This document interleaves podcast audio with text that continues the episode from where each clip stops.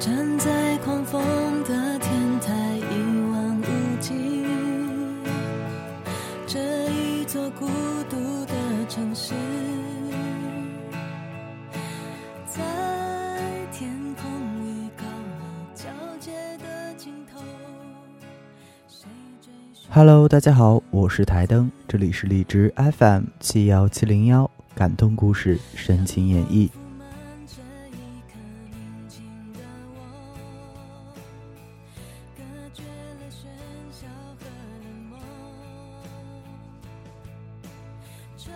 在节目开始之前，我想为大家介绍一个电台，这个电台的名字是迷彩情诗，订阅频道是 FM 三幺六幺幺五，这是有关于军恋主题的电台，我呢也参加在其中了，希望对军恋有兴趣的听众可以订阅和参加。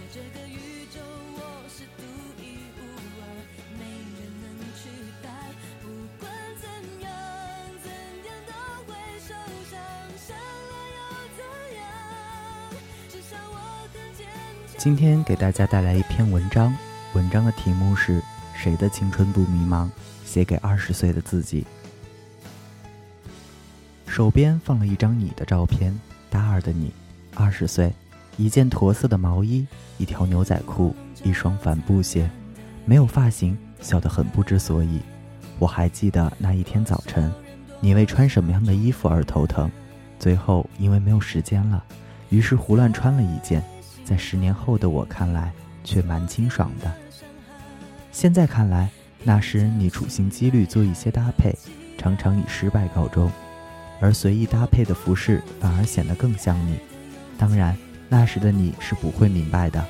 而如果没有当时你一次又一次的失败，今天的我或许还在老路上，一条路走到底吧。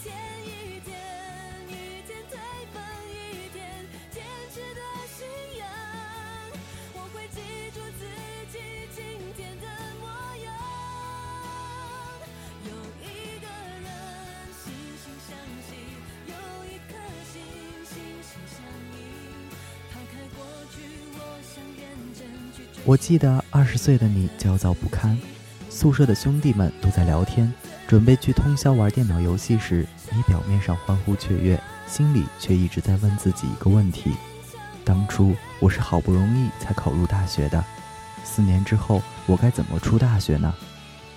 岳麓山下，橘子洲头，情人滩上，你也混迹于人群之中，看着一张张相似的脸庞，你最大的担心是，难道他们都已经知道未来去哪儿了吗？为什么只有自己那么傻，傻到没钱买电脑，只能用稿纸一遍又一遍地写日记？因为不知道该写什么，所以哪怕写错一个字，也要重来一遍。写字水平一点都没提高，稿纸却浪费了不少。看着一沓又一沓的稿纸和从未发表过的文章，心里居然没有一丝的疑惑，只会告诉自己：哇，昨天晚上又写了六页呢。如果有一天你真的成了大文豪，这些稿纸可真的是值钱了。这几乎是你每天最快乐的时候。未来的你会懂我的疯狂。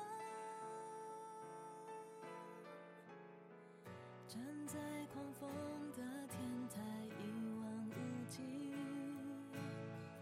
这一座孤独的城市，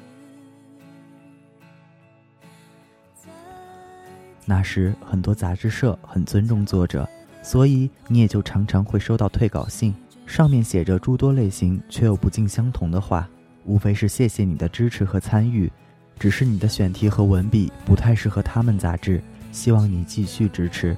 你把这些退稿信一一留着，很大一部分原因是因为那些来信上都印了各个杂志社的名字，你偶尔打开看时，总幻想这是发稿通知。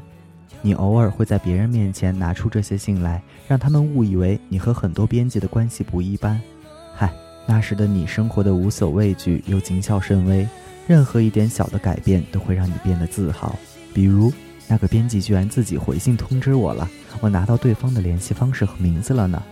写到这里时，我其实很想对你说，虽然你在外人看来挺二的，但谢谢你那种不要脸的应对方式，让我一直走到了今天，从未害怕过。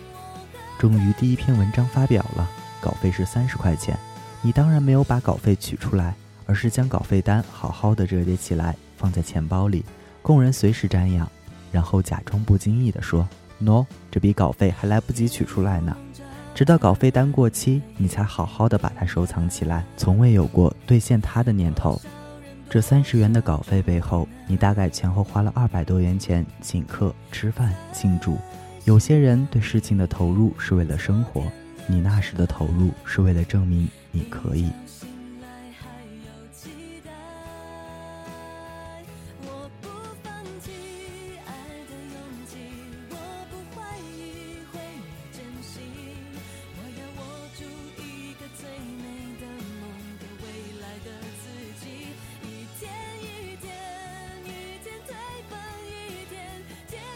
在医院长大的你，背着你爸报了师范大学中文系，以至于你和你爸将近两年都没有对话，近乎决断父子关系。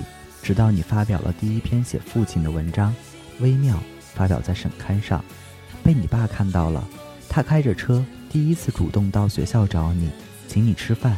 你在去见他的路上，带着一百七十多页的小说稿，小说的名字叫《杀戮》，故事写的是什么，我现在都忘了。因为他从没有发表过，甚至你当初写他的时候也没有想着要发表。我记得你对你爸说的第一句话是：“爸，你看我现在能写这么多了。”你学会了说我很好，我很好，不是指你终于熬到了有钱了，有了朋友，有了人照顾的日子，而是你终于可以习惯没有钱、没有朋友、没有人照顾的日子。我很好是告诉他们，你越来越能接受现实，而不是越来越现实。我没有你们想的那么脆弱，离开你们，我一样能过得很好。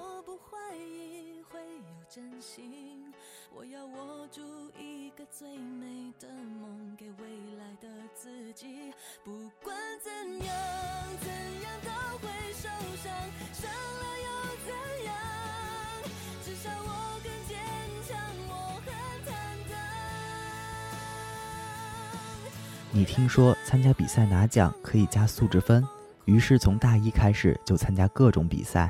很多比赛只有几个人参加，所以只要认真参加，主办方一般都会给你个三等奖。而一个院级比赛的三等奖能够加两个素质学分，所以作文大赛、歌唱比赛、辩论赛、演讲赛、戏剧大赛、运动会，甚至书法篆刻大赛，你都参加了。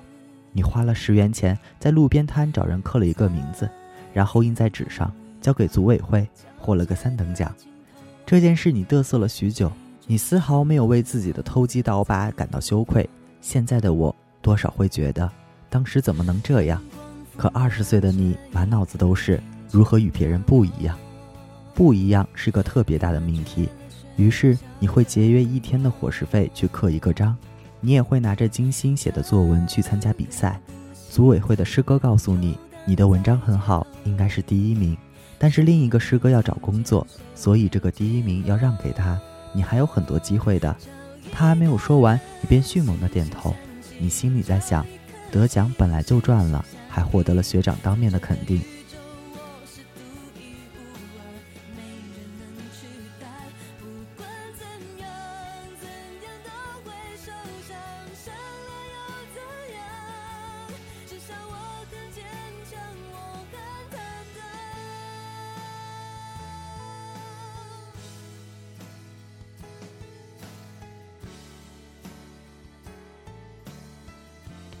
那时有人说你是个极大方的人，其实你知道自己是个极其计较的人。唯一不同的是，很多计较的人常常会在事情发生时计较，而你在事情发生前就做好了最坏的打算。所以，当结果不如你想的那么坏时，你都能欣然接受。所以有人说你没心没肺，说你是二百五，你甚至很长一段时间都认为自己真的挺傻的。现在的我告诉你，其实你一点都不傻。只是你从来没有把自己看得那么重要，当然你也犯过很多错误，失去了一些本该一直继续交往的朋友。但成长不就是这样吗？不是学到就是得到。你成长中所遇到的问题，都是为了你量身定做的，解决了，你就成为了你这类人当中的幸存者；不解决，你永远也不知道自己可能会成为谁。在二十岁到三十岁这十年的时间中，我们都走过一样的路。你觉得孤独就对了，那是让你认识自己的机会；你觉得不被理解就对了，那是让你认清朋友的机会；你觉得黑暗就对了，那样的你才分辨得出什么是你的光芒；你觉得无助就对了，那样你才能明白谁是你成长中能扶你一把的人；你觉得迷茫就对了，谁的青春不迷茫呢？